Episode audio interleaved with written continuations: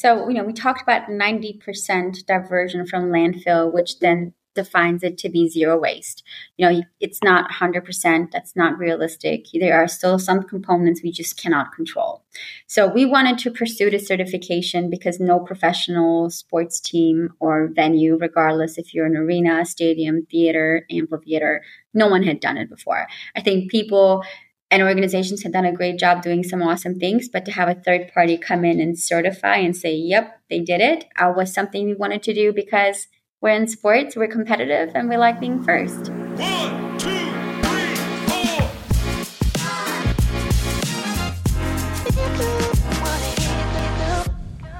Welcome to the Green Hour, a community of innovators, activists, and government leaders in the world of sustainability. Each week, you will hear from a leader in sustainability to help unlock your mind to a greener future.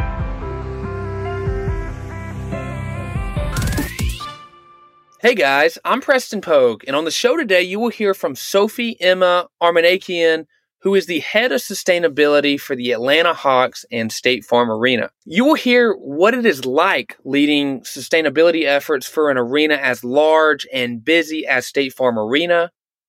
You will learn how Sofi and her team engage with fans through their different in game recycling segments. You will uncover how State Farm Arena diverted 2.5 million pounds of waste from landfills in 2022.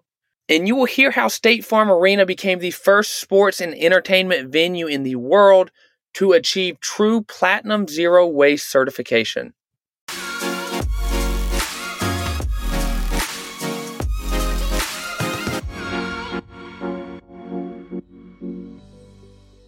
I can vaguely remember being drugged to the University of Tennessee at Chattanooga's basketball arena at a young age to watch one of my older sister's basketball camp. I was probably 10 years old at the time, and I became so bored that I started walking the entire arena to count the seats. I know what you're probably thinking. Has this kid never heard of the internet? why didn't you just Google it? I mean, if we're talking about today's time, you would say just ask Siri and she'll give you an answer. But that was a different time. Um, and as kids, you see and you do. There's no fear or second thought. And I remember compiling a final number and being amazed at the amount of people the stadium could hold. I bring this up because I remember asking my parents the question how do you clean a place this big? because we've all been to stadiums and seen the immense amounts of trash left under the seats. This question came back to me while I was attending an Atlanta Hawks game this past year. 13 years of gap in between these two instances, but the question remained the same How do you clean a place this big? I walked around and thought, wow, where would you even start? The more time I spent there, the more blown away I became at the arena's sustainability measures. Not only were they cleaning the arena, but they were diverting millions of pounds of waste from landfill. Our guest on the Green Hour today is a trailblazer for sustainability in the sports and entertainment industry. Sofi Emma Armenakian is the head of sustainability for the Atlanta Hawks and State Farm Arena. She was the first in the NBA to hold a director level sustainability title, and she led the arena to become the first arena in the world to achieve true platinum zero waste certification. Under her leadership, State Farm Arena has become a case study for sustainability in large arenas around the world. In 2022 alone, the arena diverted 2.5 million pounds of waste from landfills, composted 734,000 pounds of food and organic material, reused or donated 610,000 pounds of materials like food, electronics, clothing, crates, and pallets, and reduced annual waste by 160,000 pounds by eliminating paper tickets, individual condiment packets, and disposable serviceware. Innovation and sustainability go hand in hand, and none of this would be possible without the constant movement for innovation. State Farm Arena is a sustainability success story. But as you will hear, so is Sofi's life, which embodies the American dream doing doing some research on you, Sofi, I saw that you you were born in Armenia and you spent your early childhood in Germany um, before you came to the U.S. Um, in, in year 2000. So, could you start by talking about you know your early childhood and how you know being born in Armenia and growing up in Germany kind of molded you into who you are today?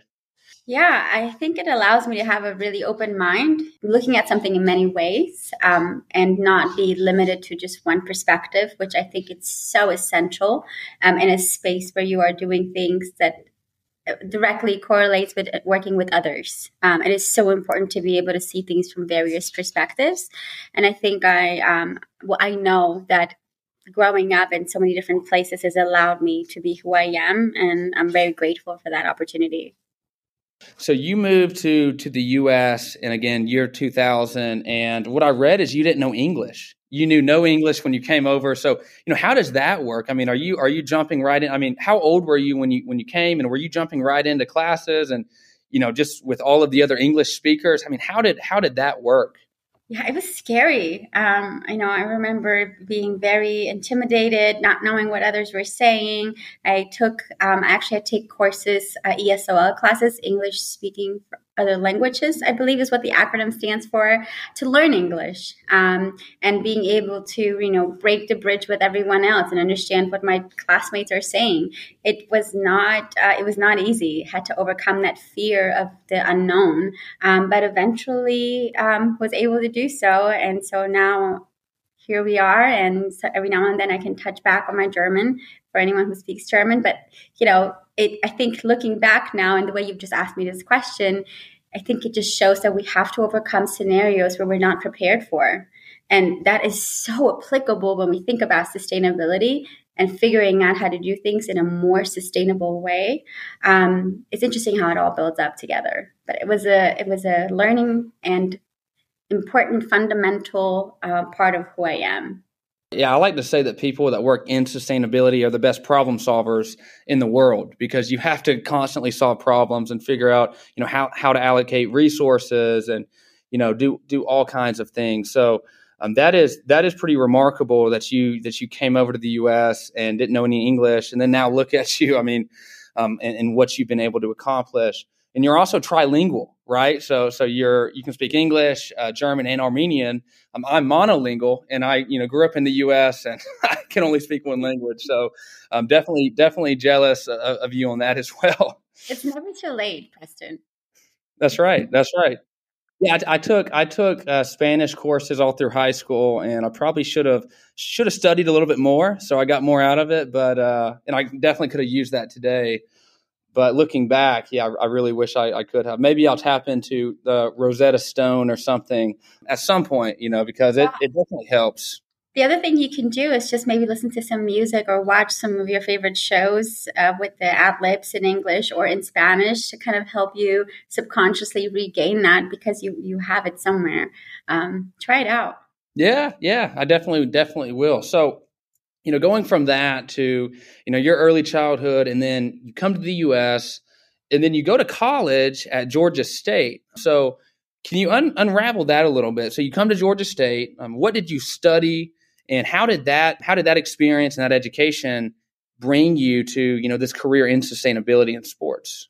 Yeah, um, you know, when I attended Georgia State University, I really touched a little bit on all of the ideologies. I switched my major a couple of times, uh, ended up finishing with a focus in marketing and professional sales. Um, and then following college, I spent many years working in the retail industry on the buying, recruiting side. So a lot of interactions with various stakeholders.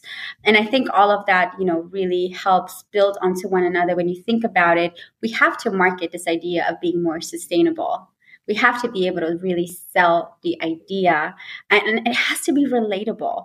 And so when you think back about the courses that i learned in college there's something that is applicable to everything when you really step back and look at it holistically.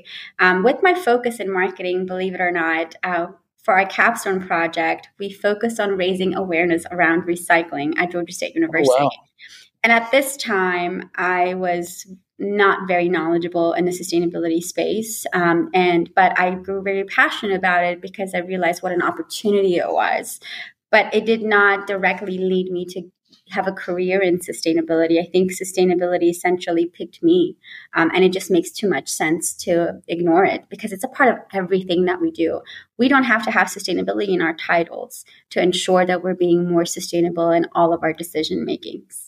Yeah, I mean, it, it's interesting you say that because, you know, like I said, you know, in my last company, we're, we're trying to push um, sustainable measures and, you know, we, you know we're we're not we have no sustainability in our titles. We don't have you know really any background in sustainability but we're like hey we can recycle we as a manufacturing company is what it was we can recycle all of this unused pallet wrap all of this you know paper all of this all of these boxes all this cardboard. Um, so yeah i mean it's it's so much fun when, when you when you take a step back and you can look at any product and say okay where's the waste going to and how can we eliminate that? So yeah that's that, that's super interesting that you say that. Um, so going from there i'm looking into your career. You go from georgia state and you you graduate from georgia state. And then what what career what job do you get into right out of right out of college so I actually continued being in the uh, industry that I was in, which was the retail sector. Um, I was uh, a GM and a district trainer while I was finishing up college. So I kept myself very busy with doing both full time. And when I graduated, I continued doing that for a little while um, and then decided to, that I needed to do something different and took a little bit of time off and then got into consulting um, and then spent some time there. And it was focused on data driven sustainability solutions um, and really understanding how to take data, understand it, and make decisions and operating more efficiently. And then there was the opportunity and the cross section when you think about sports and sustainability.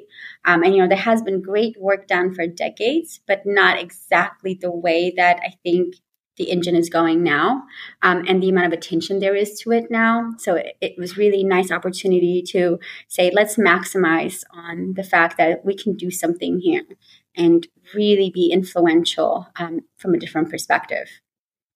So you you had experience at Mercedes-Benz Stadium, correct? With with AMB Sports and Entertainment, and and I'll touch on this real quick because it's super interesting. Um, when I first reached out to you, I, I did so because I was at um, a Hawks game at State Farm Arena, and I just saw all the sustainability measures, and I thought, wow, this is this is remarkable. I've never been to a stadium where sustainability is prioritized to this level. Um, and it was really cool, especially for someone like me that nerds out on all this stuff, um, to be able to see that. Um, and even before that, um, I, I, was at with a friend at a um, Atlanta United game at Mercedes-Benz Stadium. It was the opening game of the season, and you know we got there probably an hour early, forty-five minutes early, and they're showing on on the on the uh, the Halo screen, you know, sustainability metrics and and all of the work that they did in the previous year and uh, I'm like pulling out my phone. I'm like taking pictures, trying to get it before it before it uh, goes to another thing. And my friend's like, "What are you doing?" And I'm like, "This is awesome. This is like incredible that that they are prioritizing sustainability." So um, those two instances, um, I looked at. I looked in the State Farm Arena, and and that's where I found you because I was like, I've got to I've got to learn from these people. I've got to see what they're doing because wow, they are they are moving the needle um, with sustainability. So you know one thing that i did see that you that you created at mercedes-benz stadium was this recycle and win um, experience you know that you're you know you're surprising fans a surprise fan engagement um, when you know a fan is recycling something um, mm-hmm. so can you talk a little bit about that and how you created that specific experience yeah, absolutely. You know, when you think about all of the different opportunities we have to operate more sustainably, um, a big component is really about just people don't know what they don't know. But outside of that, the infrastructure doesn't support us doing the right thing everywhere consistently. And so for us, it was really important to be intentional in making sure they are the you always have the opportunity to recycle. And if we're setting the table properly and we're setting everybody up for success. Now the responsibility is on the individual who has something to toss away. And, you know, figuring out how do we really incentivize that and make that a behavior that we want to positively be picked up by many. So who doesn't love to get some swag? Um, you know, their favorite team's hat or whatever it may be, or a favorite artist that's performing a shirt, whatever that could be as well the one thing that we were always doing is being intentional with what the giveaway item is. You know, don't want to give you a single use plastic of whatever and it just gets thrown away somewhere and just collects dust. So typically hats are great. They're unisex. Um, everyone can wear them. There's always some use for it. If not, you can gift it to someone. But really, Recycle and Win is just a fun activation to engage with the fans. And you take that experience to a whole nother level. Um, you know, say, Preston, you're the, you're in our arena, um, you have this aluminum cup, you get done um, after you reuse it as many times as you needed to because you can. give access to the fountain drinks and you're recycling it properly. And someone from my team, from my um, Zero Waste Ambassador program, happens to see that action in action. They might walk up to you, tap you on your shoulder, and say, Thank you so much for recycling. I saw that you just recycled that. Initially, you're just completely caught off guard. You're like, Who are you? I, what I'm just throwing something away. Why were you looking? But then you're just like the the the interaction that we get back. I mean, the smiles speak for themselves. The fans are just like so excited. You know, sometimes you'll hear, "Oh, this is what I always do," and they're just so excited to be recognized for it. And then there are some people we will even recognize an individual who we can tell is kind of looking at the at the labels and trying to do it, and they're almost there. So we'll say, "It goes right there." You know, we can appreciate someone meaning to do the right thing and it's our job to be able to use our platform to influence the positive behavior. Um, so recycle and win is really recognizing a surprise and delight moment where at random you might be surprised with something when you were least expecting it you know, I've even had a scenario where a fan, I didn't make it to him in time and he tossed something in the wrong bin. I was like, oh no, it goes here. He was like, I'm so sorry. And he like dove in, took it out, put it in the right place. And I said, you're a winner. I was like, I appreciate you for that. So even he won something. You know, we, we surprised him with an item because at the end of the day, it's about people meaning well and knowing what to do and for us to be able to be that connective tissue um, we don't take that lightly right right and i think i think for a lot of people you know i've talked about this on previous episodes it's all about education so people a lot of times just aren't knowledgeable right they might see you know two bins like I, like earlier i was eating at Chopt the salad place um, mm-hmm. here in dunwoody georgia and you know you go up and, and one one side says recycle one side says compost one one says trash and you know, some people are like, okay, what what does all this mean? So education goes a long way. And um, one thing that I did notice at you know the stadiums, both Mercedes Benz and State Farm, is there's education that anyone can understand when they walk up to this. They can say, oh, okay, I I know what this is. I'm I'm holding you know, let's say a cup. I'm holding a tray, whatever it is, a, a plastic fork and I and I can know where to put it because y'all have done a great job of putting that that verbiage on on different things. So, the next thing I would ask you is, um, so you were at Mercedes-Benz Stadium with you know with AMB Sports and Entertainment, and you found your way into this role of director of operations, director of sustainability for the Atlanta Hawks and State Farm Arena. But one thing that I that I read was, and this was really fascinating, they hired you on to be the director of operations, and you're the one that actually came up and said, "Hey, what about sustainability? You know, what what can we do? Can we incorporate sustainability? You know, at the time, no NBA teams had any director level positions um, with sustainability in the title, and you became the first the first person in the entire NBA to hold that to hold that position of director of sustainability. So, can you talk about how that came to be, and you know how how you I guess I, I don't want to say persuaded, but how you you know, talked, you know, upper level management into the idea of bringing sustainability um, to State Farm Arena?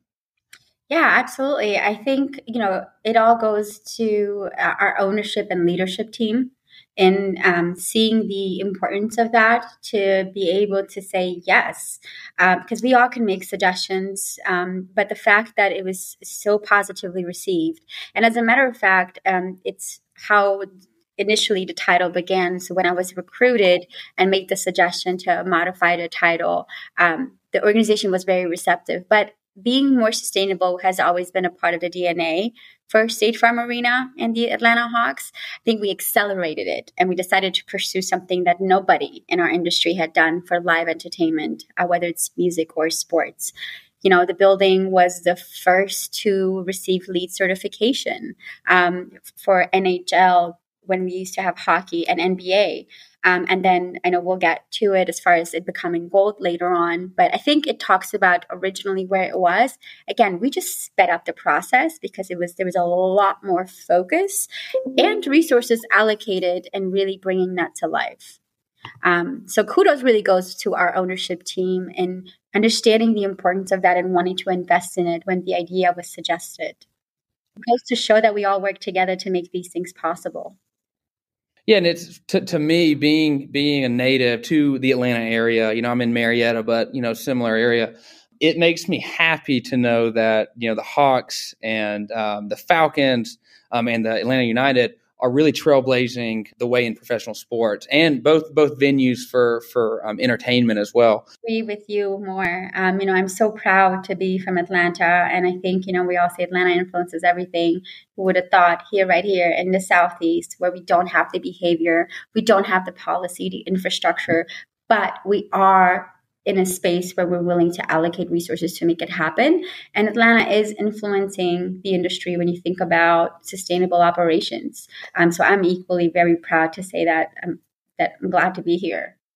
Before I, you know, studied sustainability and the, the environmental action that's happening, my mind would have gone to the West Coast, right? And if I would have heard anything with sustainability, I would have said, "Oh, that that's on the West Coast." You know, we don't do that in the South. You know, that's that's you know that's the West Coast.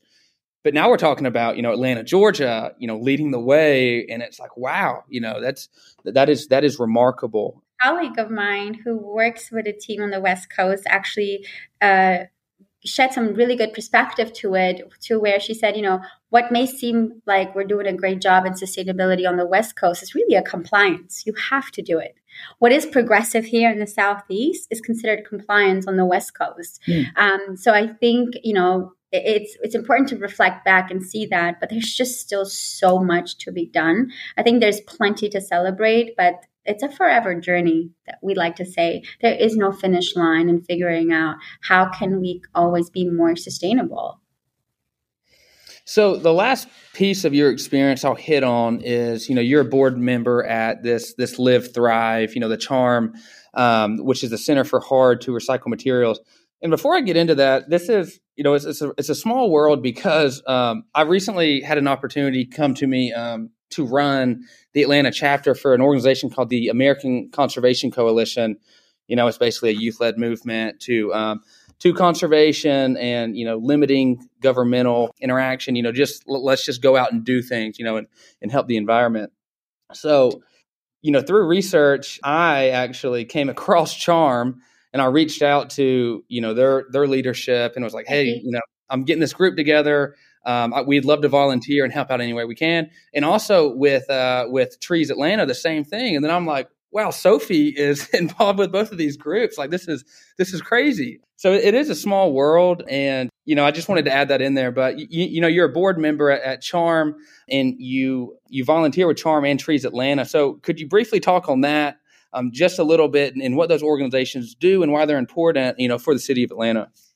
Yeah. Um, have you ever had a chance to take anything to recycle at Charm? I haven't. I haven't.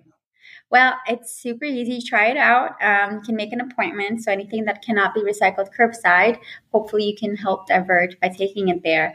Um, it is, uh, you know, it's nice to be on a board with like-minded people from various organizations, um, and just figuring out how do we continue sharing this vision together, and how can we continue collaborating and being more sustainable. I know I, I say that and I'm going to continue saying it a lot, but it is all about figuring out how to do that. Um, so being on the board with Charm helps move the needle. We actually just wrapped up with our corporate challenge participation, um, where various corporations get to, for the month of April, in honor of Earth Month, allow their employees to make a special appointment to go, to go drop things off. At the end of it, all of it is weighted. And it's just a fun challenge to see which corporation diverted the most. Um, when it comes to their employees. So that was really neat. Um, as far as volunteering at Charm, you know, whenever my schedule allows, I just love to be there. Um, whether it's checking in folks or working in the Plasticville section or in the electronics, um, it's just it's remarkable to see how many people take the time and effort to come there to be able to recycle. The unfortunate part is that we I wish there were more systems and solutions available because you really have to go out of your way to be able to do something that is more sustainable. It's way too easy to do the wrong thing. Yeah. And I think when you think about properly recycling, it requires intent, it requires time, it requires planning. Um, so it's always nice to see the various um, individuals who live in the city of Atlanta and outside that come there, and it's you see everyone, and it's really awesome. It, it, makes you feel good that people are sharing the same mission as you. You, you. you, talk about you know making making the sustainable choice sometimes isn't the most convenient and you know i talked you know my second episode was with an injection molder you know plastics and you know we're talking about the manufacturing process from the beginning you know it's really if we can from the beginning of the process of creating a product if we can you know ingrain sustainable mm-hmm. Uh, methods in that then it's going to make it way easier on the back end when this is in the consumer's hand so you know it's there's a lot that's been done, and you know way more about this than I do. But just from what I've seen, it's like wow, you know, in the manufacturers, you know, they can they can you know put put these different materials that you know are better for the environment and that are easier to compost, that are easier to recycle. And so that's just that, that's just really important. And you know, with recycling, I, I haven't been to the Charm Recycling um, you know center, but I have seen a lot of technology that's coming out for recycling. And you know, you have you have AI, um, you have you know different robotics in these different places that are you know sorting sorting the different things, which is cool. So all of that, all of that will continue to progress as well. No, earlier when you started off, you were saying that for you it was about figuring, looking at everything, going, "Where's all this going?" You know, I think to your point just now, it, it starts before then. What are we buying before we mm-hmm. figure out where can it go? Um, the the supply chain component and trying to procure truly green is so so important and what it's made out of to be able to truly be considered compostable so it can properly be diverted as instrumental so sofi the next thing i would ask you is you know, if we're if we're diving right into what you're doing right now with State Farm Arena, you know, what is it like leading sustainability efforts for a building as large as State Farm Arena? I mean, it seems like an immense challenge. Um, you, I mean, you have, you know, I, I, think it's I might be wrong on this, but twenty thousand seats, give or take. Is that is that about mm-hmm. right? A little under, yep.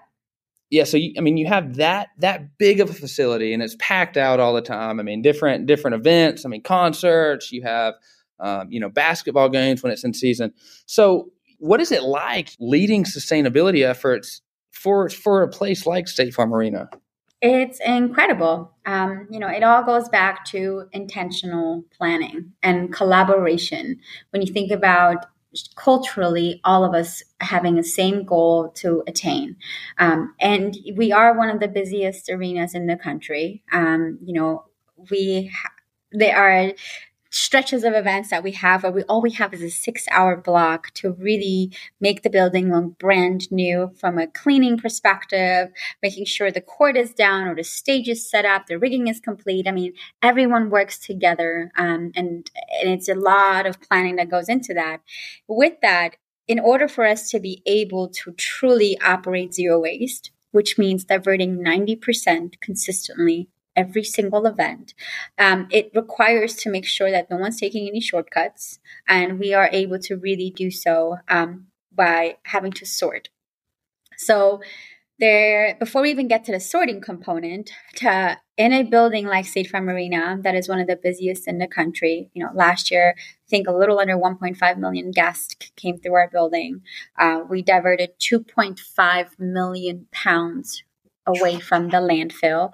Um, to do that, there's a framework, and our framework to operate zero waste requires um, infrastructure, supply chain, and communication. And I know we touched a little bit on some of those, but infrastructure could be something as simple as having the appropriate bins placed everywhere and enabling you as a guest when you come in, no matter where you go, you always have the opportunity to recycle. We never want anyone to walk up to one single bin. They should never be alone. They should always have a mate. We really have the three bin system because we don't want to confuse our guests to think that something that's landfill can be composted or recycled. Um, although anything over three can be too confusing. Um, so you want to keep it as simple as possible when you're trying to change behavior. But infrastructure goes from what's inside the venue to the partners you work with outside the venue like Charm, like Novelis, and like others that we have to make sure our materials are hauled to and are verifying where it's going to. So infrastructure plays a role internally and externally. Then when we get to the supply chain, we just touched on it. What are we buying? You know, we have our amazing aluminum cups, um, infinitely recyclable. Guests love them. Um, what do we have? You know, are we limiting things that cannot be diverted? So supply chain is really important, procuring green and being consistent. And then the other piece is not only are labels important when you think about your supply chain, but also images. You know, with images, you then break the language barrier component and you hope it makes it that much easier for the guest to know what to do. Doesn't always work. There are some people who just will not pay attention. It's just a matter of convenience. Boom, I tossed it. But we're not trying to change everyone's behavior. Um, that's not how change takes place anyway. But I think adding those labels um, helps people understand what that supply chain looks like. And the labels are essentially a component of communication. So making sure that we're communicating with our fans when we can, whether it is through the activation and the engagement of Recycle and Win, um, or whether it is talking about it during through our PA announcement, um, or the fact that uh, with our partnership with Novelis, being able to really highlight at halftime. I mean, imagine this: you come to a Hawks game, and because you were seen recycling, we picked you as that one lucky fan who we then take down to the court at halftime your picture goes up on all the screens and you're being thanked for recycling. You know, that's a component of communication that others that are at the venue can also see and be, oh, I want to do that. Maybe I'll win next time. Or just being able to utilize our platform to communicate doing your part. Um, so it's really the framework of infrastructure, supply chain, and communication, and being extremely intentional about everything. Um, it can't be an afterthought everything comes with intent and it's not just a question of where is it going but where is it coming from? How much of it are we going to have? And how do we capture this in bulk and limit the need to have to sort? Because we do have to sort everything in order to be able to divert Otherwise, it'll be way too contaminated because mm we're not on the West Coast and it's not part of our everyday behavior for everyone anyway. Um, contamination is really a big, big, big opportunity. It's really a global opportunity. Um, and it makes it challenging when bins are not placed the same way consistently everywhere because it confuses people. So we call our venue a green bubble. You know, when you step foot into our venue, you're set up for success. And if there's an opportunity for something, we want to know about it because it can't be sustainable without innovation. And feedback loop is extremely important. So I'm, I'm very interested what you just broke down with the supply chain and the the holistic view of, of the entire, like you're saying, green bubble of the arena. So when you came in, was there? I mean, did you did you come in when you when you got this position and say, hey, what are what are our materials? Like, what are what are our cups made out of? What are our trays made out of? What are our, um, utensils made out of? Um, did you did you look into that right when you came in and said, okay, you know, can we look at vendors who you know have easier to recycle, easier to compost materials? And the second question is, you know, is there a strategy behind placing the bins? I, I had read a study that Disney World did. I don't know how long ago, but you know, they basically were trying to see where guests were throwing away trash. You know, and um, they were trying to see, you know, where's the best places to put the bins. Um, and from the study, they they you know they found where they were and they placed the bins. You know everything you know everything worked. So when you came in to you know State Farm Arena, is that what y'all did? Did did you look at you know what are the best places for the bins, and also did you look at you know what are the materials that they were using in the past, and how can we you know bring about materials that are you know more sustainable? Yeah, great questions. One, um, when it comes to what we were already procuring, the team was already doing a good job in making sure that they were procuring non single use plastic options. Um, the opportunity was that that wasn't being properly diverted. Uh, and so we were only diverting less than 10%. Um, so supply chain was the, the, team was already doing a good job. You know, I think the the message um, with the leadership was to ensure we limited buying things that were single use. Um, the the opportunity was being intentional with what how are we making sure that we then can ensure that that goes back and becomes rich nutrient for our soil like and not ends up in a landfill to produce more methane um, so i think it was the intentional operation of everything but we were doing a really job already buying a lot of alternatives to that so kudos to the team again it was really about bringing in and having that additional team to be more intentional with how we managed all of that. Um, and you need to have someone owning it in order to make sure that it is not an afterthought. As far as bin placement goes, absolutely. Strategy uh, of placement is also important. But you know, going back to the team that we have and the experience we always strive to provide our guests is to make it as easy and convenient for them. It's not just about does this check off sustainability, because I don't see sustainability as something on the list. I see sustainability as a part of everything intertwined into it. So if you're coming into our venue and it's all about us providing you the best experience you can get, then it's making sure that those bins are placed somewhere where it makes sense you're going to toss something, whether it is by a condiment cart or a refill station or a concession stand, whatever the case may be. But then we look at it from a lens of sustainability and then we make maybe minor modifications or slight movements. The other things that we did was we really redesigned our bins. We redesigned the labels on them. We went through um, and took pictures of every single item that we have and really made our own labels to make it that much easier. Um, but placement, there was some modification done to it. There were some changes in the types of bins that we have. You know, we had some areas where you only had one bin because aesthetically that looked prettier. And a lot of times that's our only priority. But now that is still a priority, but it's also more sustainable. Now we have them grouped up. Now it doesn't matter where you go, there's a consistent setup that is more intentional. Um, so I think there were some things fundamentally that were already there. It was just about incorporating it to be more sustainable. Uh, while providing you an incredible experience. So, as a guest, regardless of if you're trying to recycle or not, you're not walking around our venue for 15 minutes to find a bin to dispose something. So one thing I'm, I'm very interested in because I've been I've been to concerts at State Farm Arena. I've been to you know basketball games, as I said.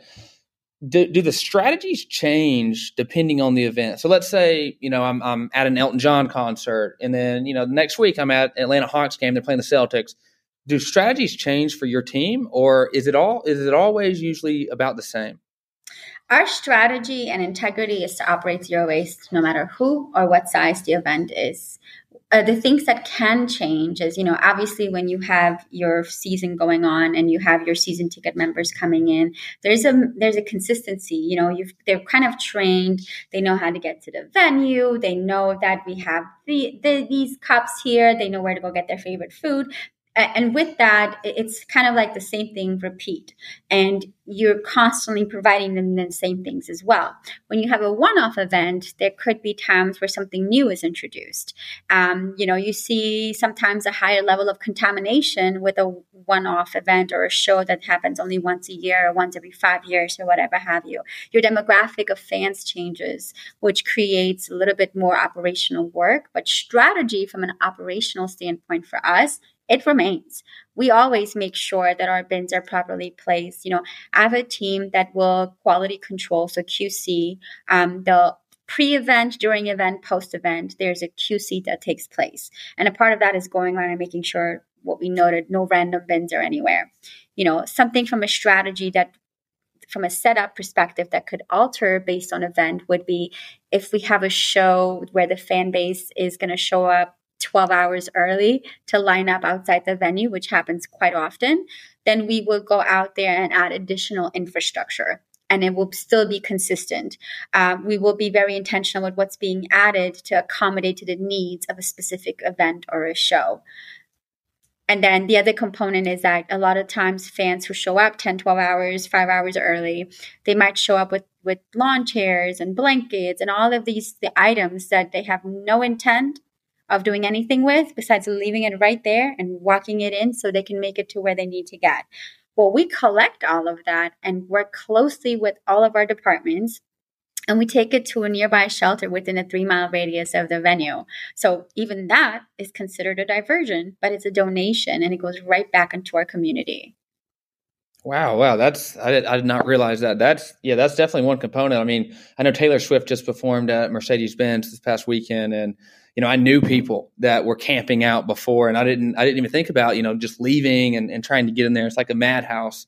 Mm-hmm. Um, but you know, Sofi, one potential challenge, I guess, for your team that I see, and, you know, growing up, uh, my grandfather had season tickets to the Falcons games, and you know, it's like every every week um, we would buy the souvenir cup and we take it home every week. You know, we, would buy it and bring it back home. And my mom would always get um, so upset because she's like, we don't need any more cups. Leave the cups, please. Don't bring any more cups home.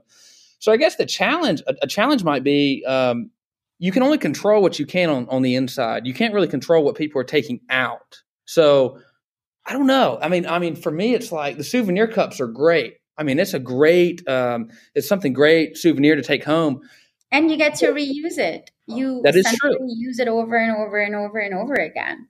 At least that's that. That's the idea, right? If it's a souvenir cup, um, that the fan gets to have a lot of use of it until they maybe can't use it anymore. I guess you're right. You, you uh, I was thinking about it entirely wrong, but that, yeah, that makes that makes a lot more sense. So, you know, briefly, I want to talk about you know your team um, and you know specifically how many people are on your team and what are the different um, facets of of your team.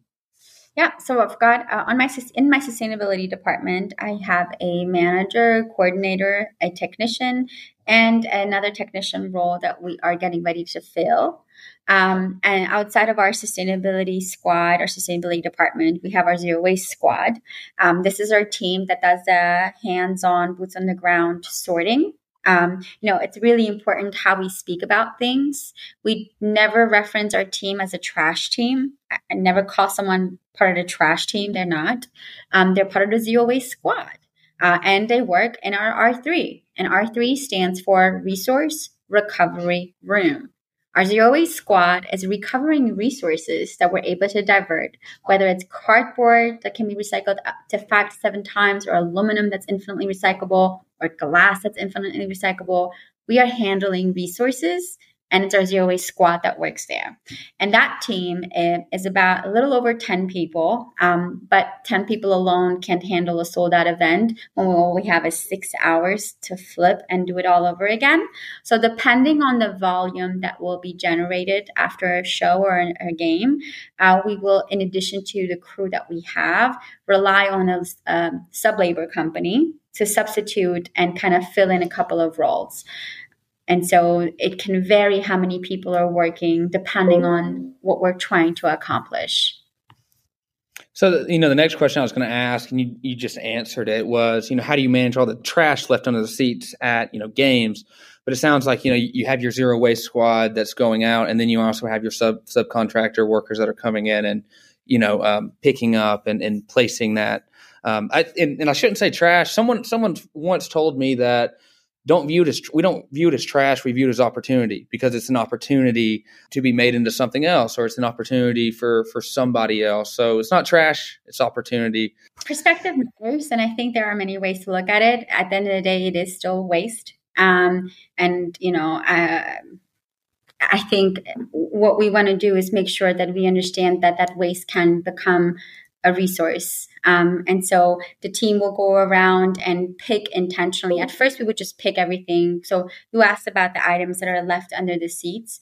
Um, at first, the team would go around and pick everything, throw it in the bag. Because remember, it's about experience, efficiency. We have less than six hours to flip this building and clean it and make sure when you walk in, you have no idea what took place the day before.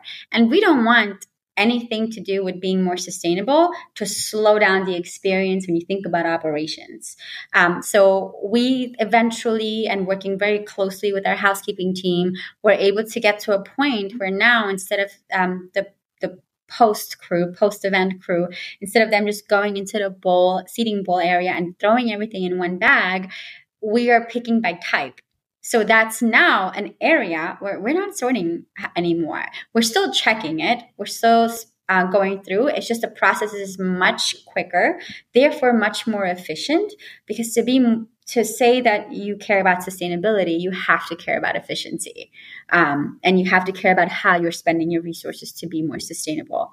Um, and so that was a component that was a big milestone for us that we were able to reach. Um, and you know, the goal is to get to a point where anything that is not fan and guest facing, we don't have to sort because our team members are constantly being trained. They're set up for success.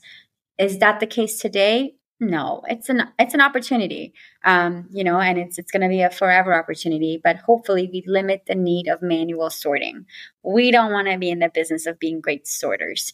We really want to figure out how do we limit it, the need for it by making it really, really easy for consumers to know what to do um, to where we're all a part of the solution. It's not just mm-hmm. our responsibility, but we all have a responsibility. But doing that in a fun way, right? Like you're coming to have a great time, and we we don't want to lose sight of that. Yes. So, so bouncing right off of that, you know, fans are coming in because you know they they are looking for a great experience. You know, they're looking for a fun experience. Maybe you know, maybe like I said, Elton John is their favorite artist, and they've waited years and years and years to see him. Maybe you know they're they're Atlanta Hawks fans and they're from Oregon, and they flew in for the game. Like they're they're looking for a fun experience. So you know, the next thing I'm gonna gonna ask you is, um, and you, you touched on one of these earlier, so we don't have to dive back into it. But what initiatives do you run during games um, to increase recycling? I mean, you, we talked about you know your recycle and win. Is there any other initiatives that you um, that you host during the game to increase these levels of recycling? Yeah, sometimes we'll activate a can crusher. Um, this past month, in honor of Earth Month, even though we all know Earth Day is every day, it's not just some fabricated day we celebrate for one time. Um, in honor of Earth Month, we did a giveaway where the first thousand guests who arrived were got uh, a free aluminum cup. And remember, I touched on the fact that our um, soda machines are available to you as a guest. So you can go and refill, essentially reuse your cup as many times as you like before you have to recycle it. Um, so we did the first thousand fans got a free cup. Um, and then we were also uh, right by our recent art installation, which I'm not sure if you had a chance to check out. If not, we'll have to have you come back for a special tour. Um, but we were able to work with our partner Novelis and local artists from here, Atlanta to upcycle, you're going to love this 404 pounds of aluminum that we generated at the arena. So the aluminum that we recycled was sent to make this art piece sculpture that was then put up, um, is put up right at when, as soon as you enter at gate two. Um, oh, wow. So that was a, that was fun. And in, in addition to that, we gave away a hundred plus 100 plus tokens of gratitude to any fans we saw recycle um, or compost properly. And the tokens uh, were basically a replica of the art piece that is up at gate two um, mm-hmm. with a QR code on there for a chance for the guests to enter um, to win two fully inclusive tickets next season for an away game. Um, so, you know, these are all ways you partner up with your partners to figure out how to really amplify that message and continue being intentional. So that was an example of something we did. Wow, yeah, that's that's really cool. Really, really cool. You know, one, you know, this is an idea that I have, you know, because my, my first guest on the show was a guy by the name of uh, Anwar Khan. Um, he, when he was at Miami, he created this company called Cycle Technology and what they do is reverse vending machines at stadiums. Um, so I mean, he has um, put you know his his machinery at the Philadelphia Eagles Stadium, Washington Nationals, um, I think Inter Miami Football Club, recently at the Super Bowl. So Anwar is this incredible guy. You know, he's he's like my age, and they're doing really cool stuff. And I was like, wow. I mean, what if I could bridge the gap between you know, reverse vending machines and, you know, State Farm Arena, you know, the sustainability measures that they're doing. So you know, as far as reverse vending machines, has that ever been a thought for State Farm Arena? Um, because I mean, wh- what we've talked about and what you've talked about is how you want to engage fans. You are rewarding fans with your different um, different um, initiatives during the game with Recycle and Win. Have you thought about, or has your team thought about, you know, incorporating these reverse vending machines at the stadium? Absolutely, it is um, something we have and are considering. Um, I think it's a it's a great way to engage and raise awareness and make it fun. Um, uh, I think there are some opportunities with that concept. You know, you want to make sure that what happens when the wrong thing goes in there or when it gets jammed, or there are some logistics that we want to make sure are very smooth. Going back to the experience, we don't want to just add this, you know, technology and then it creates more of a logistics uh, opportunity. But we want to make sure it's it, it can work well. With that being said, it doesn't mean we don't pilot programs, and which is something that we do tremendously. We'll take a small scale and see how it works, learn from it, because we all know version seven is better than version one. With sustainability, you have to do it over and over again. Um, but it is something that is in consideration, and you may be seeing um, in the near future. Awesome, awesome. So, very brief, um, I wanted to ask: Do do the Hawks and State Farm Arena do you help run public awareness campaigns to increase environmental sustainability? Let's say in the community um, of Atlanta or, or, in the area at large. Yeah, have you seen the billboard right outside of the um, arena in that campus area? I'm trying to think. I don't. I don't. I can't think I if I have or not uh, or you just come back for an event. Uh, but we have some messaging that will will uh, will rotate on that billboard, as well as we have um, a report that goes out every season called Beyond Basketball, where we really highlight our um, the impact in our community.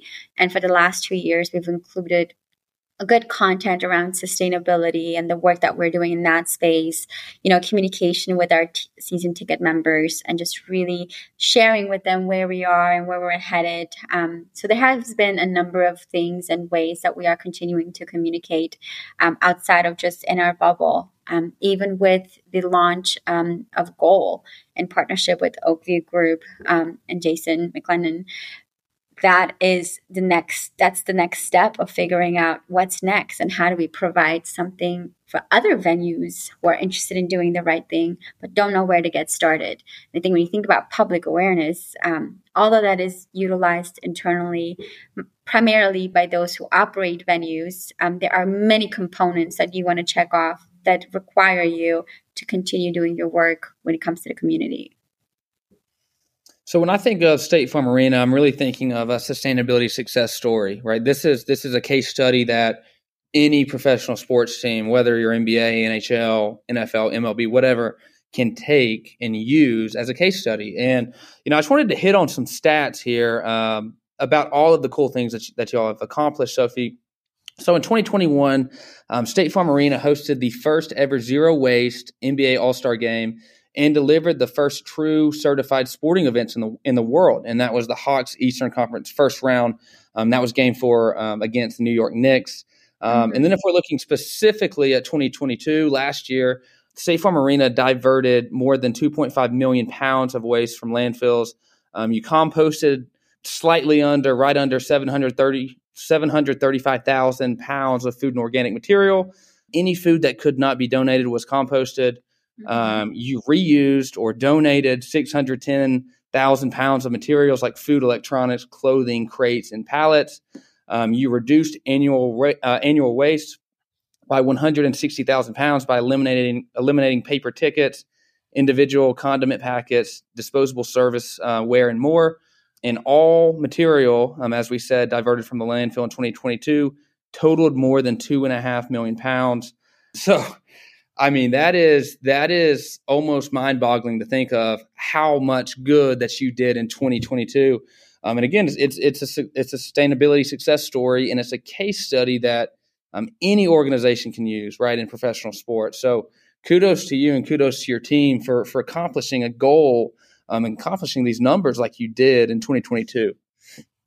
Thank you. Big kudos to the entire team. It's been a cultural shift and it's not a one person task. And it's just, I, I couldn't be prouder of what we've been able to do and where we're headed. So one one cool thing, right, bouncing right off those numbers is um, State Farm Arena became the first sports and entertainment venue to achieve TRUE, which is Total Resource Use and Efficiency, Platinum Certified Zero Waste, and that was last April. So, you know, the first sports and entertainment venue to achieve this True Platinum Certified Zero Waste you know, for me, I've done the research. I, I can understand what it is. But for those listeners who might not know what true certification is, could you elaborate and kind of explain what that is and how you got to that point? Absolutely. So, you know, we talked about 90% diversion from landfill, which then defines it to be zero waste. You know, it's not 100%, that's not realistic. There are still some components we just cannot control. So we wanted to pursue the certification because no professional sports team or venue, regardless if you're an arena, stadium, theater, amphitheater, no one had done it before. I think people and organizations had done a great job doing some awesome things, but to have a third party come in and certify and say, yep, they did it, uh, was something we wanted to do because we're in sports, we're competitive, and we like being first. Um, so, wanting to pursue that, you know, to initiate yourself to even begin the program, there are up to 81 credits for the true certification that you can get. Um, anything 64 and above is platinum certification. And I think 34 or higher, I could be wrong here, it means you're just certified. Um, so initially, when we began the talks of wanting to pursue this, my ask um, was can we go after platinum? And you know, there was a lot of uh, hesitancy, and let's just let's just get certified because it's unlikely because of where we are located. Um, but we were able to really come together and make it possible to not only be certified, but be certified at the highest level that there was. Um, but to begin the program, there's an initiation phase. And in order to initiate yourself, because what you have to do is you have to showcase a 12 month period of consistently diverting 90% from landfill. The way you initiate into the program is showing your first full month where you've done the 12 months, and that becomes your first initiation month. And with that, there are various components you have to meet, whether it's to showcase circular economy. For example, our cardboard. You know, our retail team switched from having single use plastic to uh, to paper bags. But what's beautiful about those paper bags is they're not virgin material. Those paper bags that we have in our team store are made from upcycled materials. You know, where we have our cardboard sent to to be recycled is then turned around and becomes materials that turn into uh, food trays. So being able to really close the loop fully. Our aluminum cups in partnership with Novelis, you know, being able to say that this is infinitely recyclable. It goes this can or cup that we recycle goes back and becomes a new one and comes right back. Um, so there were various things that we had to do. You know, we talked about Trees Atlanta. We have a few canopies right outside of our uh, building. You know, the compost that we got was compost that we have created through sending um, everything that's compostable, then using that as a part of the mulch for the trees. So it's a lot of different things that you have to do and be very intentional about. Um, and so our goal was to be able to do that and be the first. And now that we have done so, as you know, you're going to be the first person to know we just got word that you know you have to get recertified every year so you have to continue showing that. And we just got our recertification. Um, where not only did we achieve it for the first year then now we're maintaining the status of zero waste and continuing to operate so. I'll say this and i think i've touched on this in previous episodes. My previous boss when we did like strategy meetings like a strategic meeting for the next year fiscal year we talk about, you know, what are our one month plans? What are our six months? What are our year, three year, five year? Um, and then we had something that, that he would call BHAG, which was big, hairy, audacious goals. You know, this is something to shoot for. Um, we're going to shoot for this. Um, it's this is like, you know, we're shooting for the stars, but you know, we're going to try. We're going to try and try and try to do that. It looks like, you know, this this goal of zero waste was a big, hairy, audacious goal that you didn't only shoot for the stars. I mean, it's not just you saying, "Hey, we're, we're going to try." You put all the resources and all the manpower behind it to do this, which is very rare, I will say, when you have a goal this large. So that's that is that is incredible. The next thing I'll go into, and you mentioned this earlier, you know, State Farm Arena was formerly, I mean, as I grew up, it was Phillips Arena. And, you know, this was the first NBA and NHL arena to achieve LEED certification. And that was back in April of 2009. And now State Farm Arena has the LEED gold certification. So a few episodes back, I talked about um, um, with somebody building and unbuilding with the um, environment of mind. We talked about LEED, but could you talk about you know what is what is LEED gold certification and how do buildings achieve this? Yeah, so um, when we first got the LEED certification, the main thing that the LEED certification back then focused on was really uh, operations and maintenance. Um, when you think about how it has evolved, uh, it has it now really focuses more on even um, how do you divert materials from the project, and are you using environmentally preferred materials when you are building something? And to be able to do that i think you know as always it's always easier to start from to build something from scratch to make it be the, what you want it to be versus taking something that's existing and trying to modify it so the team did an incredible job um, going from LEED to LEED gold when we did do the renovation. Um, even thousands of the seats were donated. You know, there were many things that were done intentionally when you thought about what's going to happen to all of this like your question earlier you know okay we're about to remodel what's going to happen with all the stuff that we're not keeping. And that is a big component of going to that LEED gold certification. So previously um, and again through research i saw this um, state farm arena became part of part of the founding member circle of this platform called goal. You know, I, I, would ask what is goal and how will it enhance sustainability efforts? And also, you know, what what organizations are involved in goal? Yeah, so I was just touching on that um, when I mentioned the partnership with Oak View Group and Jason McLennan. Um, GOAL stands for Green Operations and Advanced Leadership. Um, and we are founding members and partners in um, in the creation of goal and really the platform of goal is to allow those of us who may not know what to do but want to do um, it allows you to go in and have various categories and identify what is applicable to you so you can begin operating more sustainably. You know it's essentially the solution for our industry and beyond. Uh, regardless of your venue type whether it was built last year it's been around for three decades you know i think what's important is that every region is very different.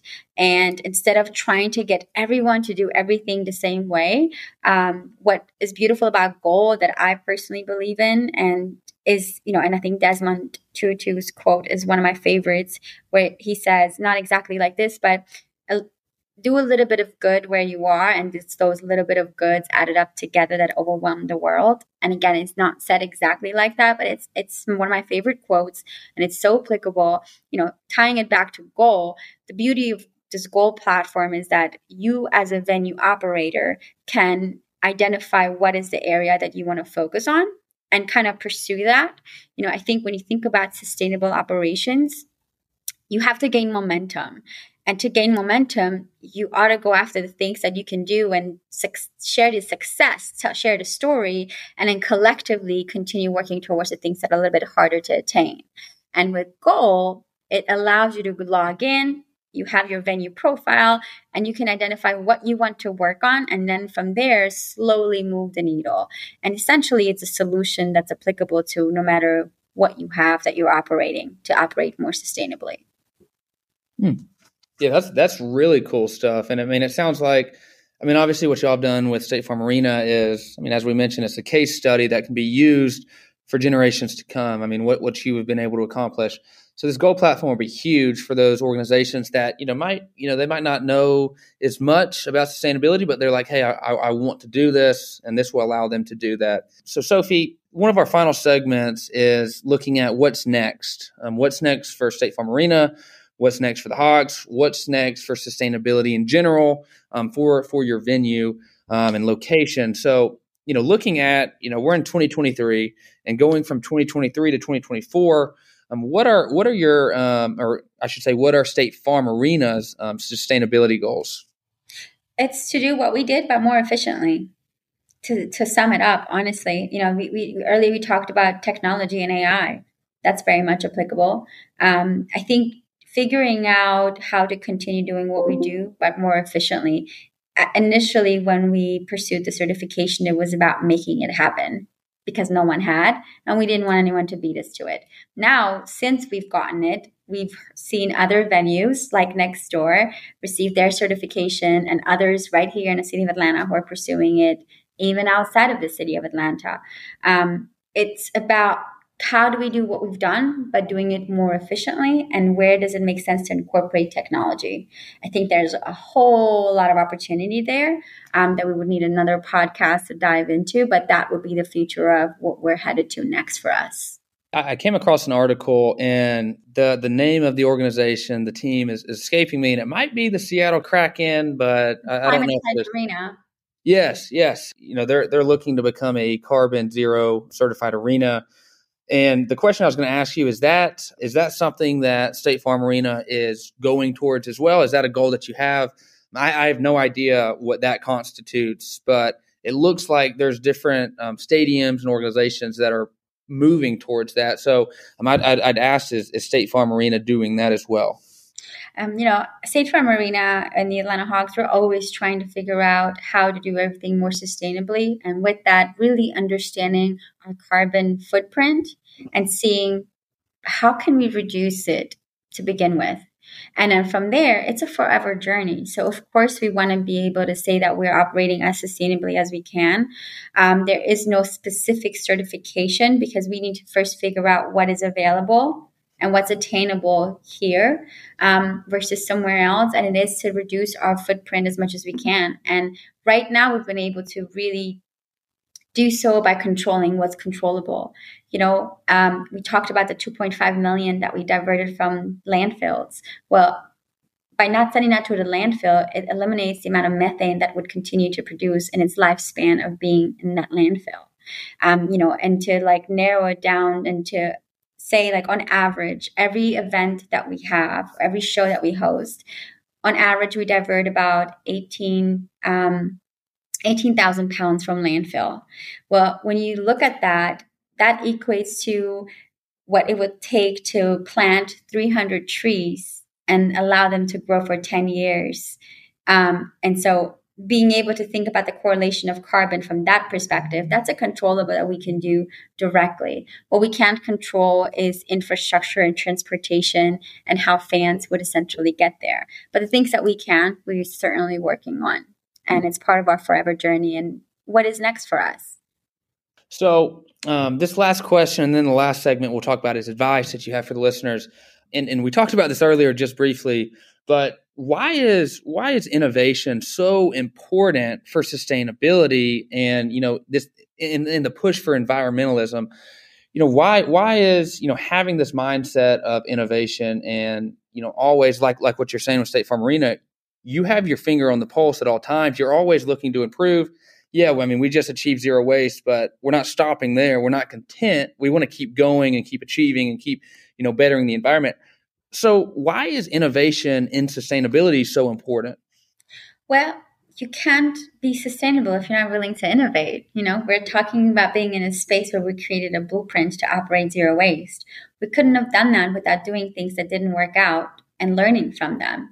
Um, it's all about being able to learn from what we've done and continue applying and, you know, having that open feedback loop, allowing ideas to come and allowing ideas to come from every direction. Some of the best ideas we've had have come from other departments and have come from other leaders within our organization because now we're all thinking about it. It isn't just the person with the title of sustainability, but they're informed, they're a part of it, and they're empowered to come up with ideas. And it may work or it may not, but we are going to celebrate that and we're going to learn from it. And I think it's instrumental to think about sustainability and innovation in one bucket because, again, you just can't have one without the other. We talk about technology and the future of that. You can't have that without innovation. So, being comfortable to do things that we haven't done before, but knowing that we're going to learn something from it, um, is is instrumental. I couldn't emphasize it enough they say I think the saying is you either innovate or die. Um, and as you've seen, history repeat itself. I mean, companies, organizations um, that that did not innovate, they they are no longer with us. So I mean, continuing to innovate, regardless of what space you're in, is critical. So, Sofi, this final segment, I, I like to include. I ask all of our guests just a few questions. They're they're pretty vague, but um, I ask them so the audience can get an understanding of how you view sustainability um, so the first question is, you know, why is a leave no stone unturned approach critical in this industry? There's opportunity everywhere. you know, I think you reference as waste being looked at as opportunity. There's opportunity everywhere. Um, and it's all about making sure that we're considering many ways of doing things and what's the easiest way, what's the most sustainable way. Um, just because something has been done a certain way, that doesn't mean it's just a way to do it. Um, it's important to be able to say, how can we do that better? Um, and understanding that by asking that question, you're including those who are doing it. Because what you don't want to do is come in and say, you should do it this way you want to share what the goal is and let them come up with some of the ideas and the suggestions because they're the experts at the end of the day. But what we want to do is make sure that we're not being wasteful. And it doesn't matter if it's energy, water, waste, or whichever one of our resources. Um, you know, how a building operates is instrumental because it's the second largest emitter of emissions. So how, what can we do to be more sustainable? Whether it's working closely with this department or that department. Um, I think it's important to audit every scenario and see what you can learn and how can you collaborate together to make that possible. So, going from an organizational conversation to individual, um, and someone like me, let's say in the community, anybody that's listening, the question I'll ask is, you know, how can the everyday person that's living life, how can they lessen their footprint on a daily basis? I think it just depends on, you know, what do you have access to? Because it's not fair to ask everyone who's listening, make sure you compost some people might not have a backyard to do compost themselves. Some some may not have access to a service that exists. You know, it goes back to do what you can. Understand you've got options. Does that mean you carpool and you uh, opt into an alternative transportation? Does that mean you don't use any single use plastic and you're always reusing something? You know, what is it that you can do when you go grocery shopping? Are you making sure to never forget your reusable bag? Um, if you do forget your reusable bag, are you opting into the paper bag option? You know, I think it's important to know what is all accessible to you and then working on the things that you can um, to make your personal impact. Maybe, you know, if you know how to make your way to CHaRM, then you're intentional about collecting all the things that you can take or maybe you do that for your community or your your your colleagues or your neighbors in the, the the building that you live in. Say, hey, I'm going to make a trip to CHaRM. Do you, do you guys all want me to take things for you? It all depends on the individual, the bandwidth, and the access they have. But I do think it's important that we all understand we all have a responsibility. Just because I toss something away doesn't mean it's gone and it had no impact. Um, you know, obviously reducing our single use items is really important, but to me, it's about what can you do that's easy for you to do and then gradually, you know, work towards the things that are going to be harder to do. But you have to have momentum. You have to be excited about it.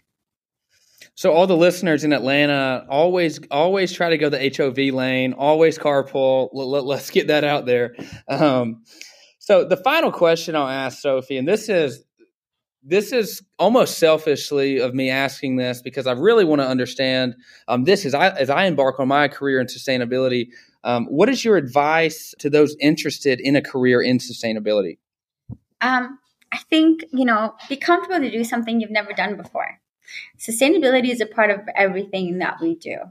You know, I was asked before, do I find it difficult that sustainability during the pandemic was always taking the back seat because safety and security would come first? My answer was that safety and security is always the top priority it's important about how do we make safety and security more sustainable um, and that goes the same way with like do what you can and incorporate that into it. And when i first began having anything sustainability is tied to my role even at my previous role with mercedes-benz stadium i was in an operations role and then gradually took on more responsibility created the zero waste program changed my title a little bit but and then coming here restructured the organization my, my, department created new positions and what we have seen and what has been one of my proudest um, in my career in sports and entertainment is seeing how now other venues and teams are creating roles within their org charts and have individuals really who's, who are allocated to do this job and i think it is about the future generation. It is thinking about your future fans and being applicable to where the future is headed. Um, so take a chance. You know, if you're passionate about something, do it. If you're passionate about sustainability, it doesn't matter what industry you're in, you can incorporate that and you can be that influencer. You can be that ambassador that helps others know what they can and cannot do. Um, because we just don't know what we don't know. And that doesn't mean people don't mean well. Well, Sofi, this this talk has been incredible. I have I have learned a tremendous amount, and just through researching all of this stuff, and I've I've definitely learned a lot. So um, I will say that um, I'm looking at going to John Mayer in uh, October at State Farm Arena, so that might be the next time I'm there. But uh, I'm just again so thankful for you coming on and, and sharing your your expertise, sharing all of your experiences. You know, being the voice of again this case study that that that you have done and your team has done with State Farm Arena. And I just know that there's so many listeners out there that will gain so much knowledge from from hearing this talk. Thank you so much, Preston, and happy to give you a tour of where all the magic happens at R3 when you're there in October and let you get to see it all um, right there in person. We look forward to hosting you. And again, thank you for having me and share our story.